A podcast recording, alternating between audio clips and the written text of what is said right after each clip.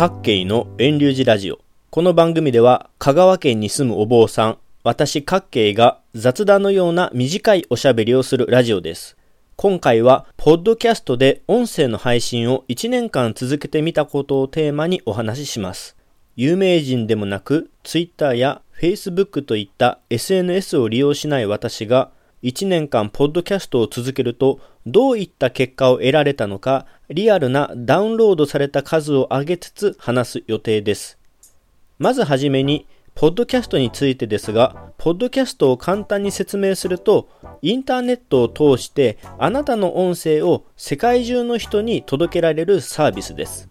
大抵 MP3 形式の音声データファイルをウェブサーバーにアップロードしてその音声データファイルの URL をさらに RSS を利用してインターネット上に公開することで世界中に音声を配信できるようになります。その結果 iTunes や Podcast を聞くためのアプリを使って私たちは誰でも自由に音声を聞くことができます。そして、ポッドキャスト一番の魅力は音声を無料でダウンロードできていつでも聞くことができる点です。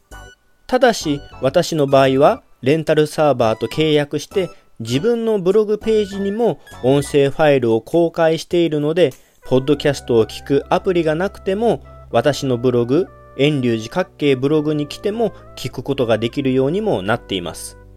2004年から始まったポッドキャストは日本ではまだそこまで人気もなく認知度もありませんが世界中では利用者が多くまたここ数年はさらに人気が高まっているようです。そのため配信されている番組数もエピソード数も急成長しています。アップルによると2018年4月には世界中で52万を超える番組と1850万以上の番組エピソードがあったようです。それが2020年4月には番組は100万を超え番組エピソード数も3000万を超えたとのことです。わずか2年でそれまでの倍の成長を見せているのが音声配信です。私がポッドキャストを始めたのは2019年7月9日からです。ちょうど音声配信が世界的には急成長している時期になります。2019年7月9日からの1年間360日でダウンロードされた数は2950でした。1日に換算すると毎日8つ番組エピソードがダウンロードされたことになります。さあ、どう思いますか ?1 年間で2950って少ないように感じますか？正直私もよくわかりません。きっとあなたはダウンロード以外の数字もいろいろ聞きたいと思うでしょうが、ポッドキャストの音声はダウンロード数以外は正確でなく、あまり参考にならないので、一応集計された数値はあるのですが、ここではあえてダウンロード数だけを話しています。補足すると、音声配信の最大のデメリットは、一体どれだけの人に聞かれているのかが正確に集計、把握できないことが挙げられます。YouTube だったら動画共有サービスの YouTube 内で視聴者のデータを集計できますよね。ブログだったらウェブサーバー内のアクセスログを利用することで訪問者のデータを集計できます。でも RSS を利用して世界中の様々なポッドキャストを聞くアプリとかに配信している音声配信のポッドキャストは聞いているのが男性なのか女性なのか新規なのかリピーターなのかどこの国、どこの県、どこの場所に住む人なのか、年齢層はどれくらいなのかといったことをトータルで把握するのがかなり難しいのです。Apple はポッドキャストアナリティクスを提供していますが、iOS11 以降の iPhone を使っているデータしか集計できないですし、Google の提供するポッドキャストマネージャーも Google 検索結果の埋め込みプレイヤーや Google ホームといった Google ポッドキャストプラットフォームでの再生に関するデータしか集計できません。このように RSS を使って自分のところのサービスやサーバーを超えて公開しているポッドキャストは正確な統計データを取れないのが最大のデメリットです。その中で唯一ダウンロード数だけは MP3 音声データを自分のサーバーにアップロードしたデータであり、ダウンロードされるたびにカウントされる仕組みをとっているので、唯一の正確な数字となっています。だから私は1年間続けたポッドキャストエピソードのダウンロード数は2950ですよと正確に言えているのです。それでおそらくですが、この2950は私は少ない方だと思います。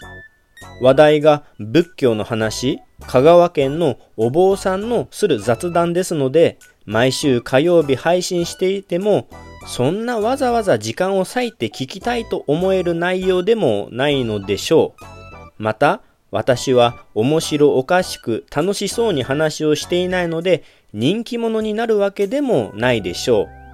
う。ですので、おそらくですが、2950のダウンロード数はリアルな話、少ない方ではないかと思います。これから、ポッドキャストで配信を始めて注目を浴びたい人は、人気 YouTuber のようにもっと楽しく話したり、人気のカテゴリー、例えばニュースや言語学習やアニメやゲームをテーマに取り入れた方がいいとも思います。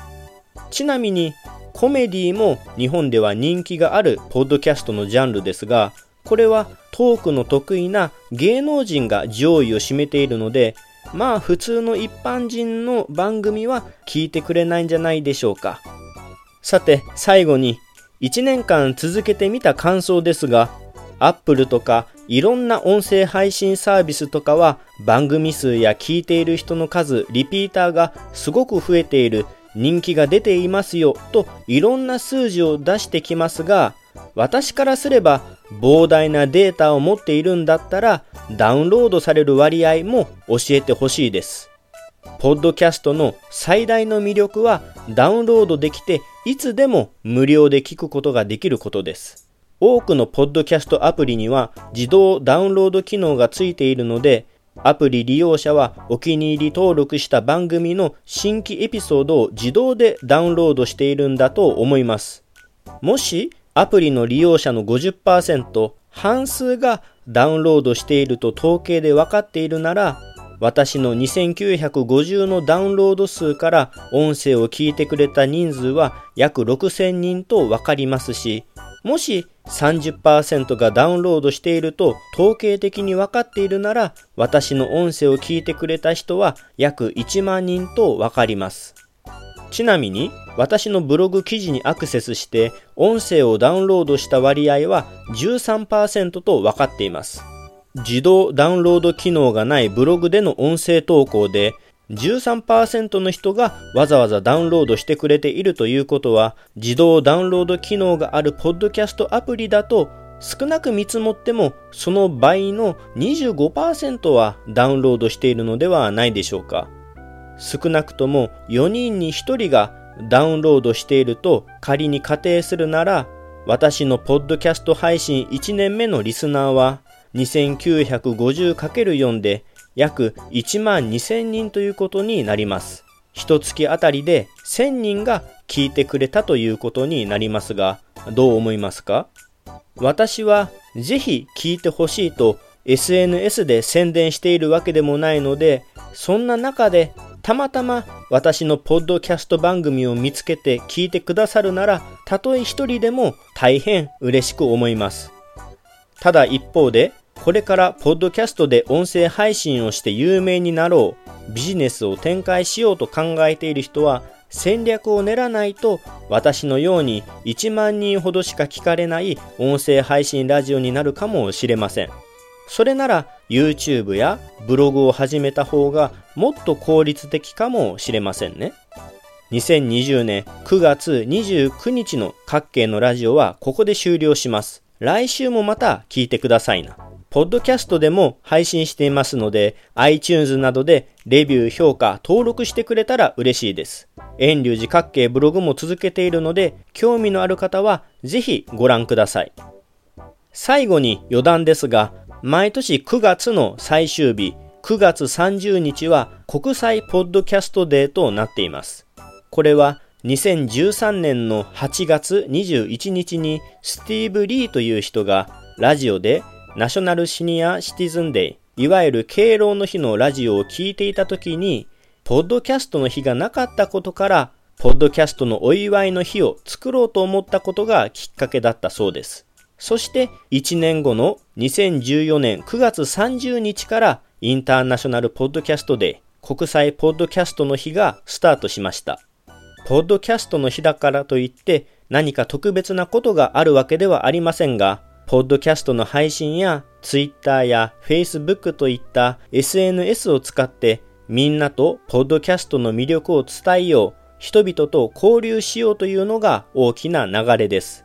また、国際ポッドキャストデイのメンバーが運営するチームは、世界70カ国以上のポッドキャスト配信者や企業を案内して、リアルタイムで生放送で番組を配信するようにしています。今年も60人のスピーカーが9月29日から30日にかけて順番に生放送していきます。日本からも2人のスピーカーが日本時間の9月30日の午後10時から午後11時まで予定されています。